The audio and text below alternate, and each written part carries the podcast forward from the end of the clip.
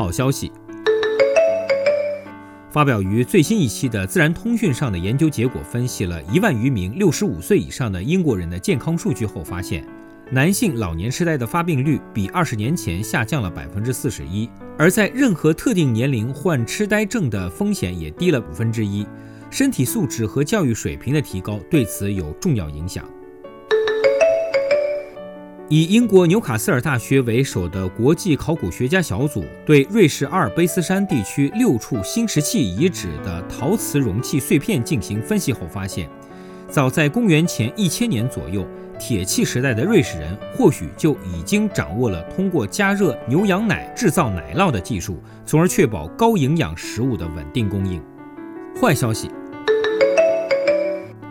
距今六千六百万年的小行星撞击地球事件，通常被认为是导致恐龙灭绝的罪魁祸首。但英国雷丁大学的研究小组日前指出，在灭绝事件发生以前的五千万年，恐龙数量就已经开始减少，原因是海平面上升导致的栖息地破碎、种群隔离，灭绝速度超出新物种形成速度。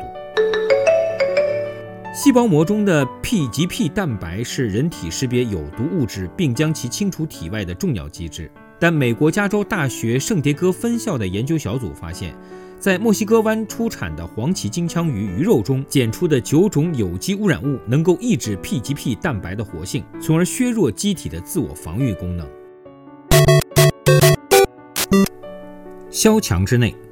对待空气污染，躲进小楼成一统的态度不过是自欺欺人。以英国萨里大学土木与环境工程系为首的研究小组日前在《整体环境科学杂志》上发表论文，指出，对于百分之九十以上的时间都在室内度过的城市居民来说，室内空气污染所造成的健康危害远远超出了户外空气污染，但迄今为止却仍缺乏有效的实时监控手段和应对策略。